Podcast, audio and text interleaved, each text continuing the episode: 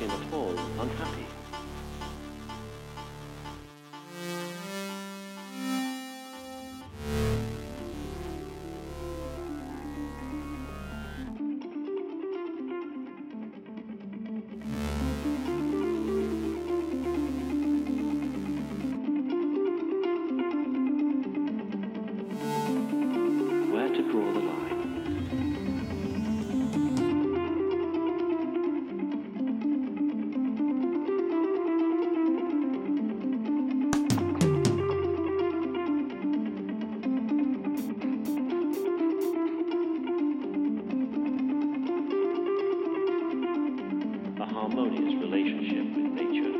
thank you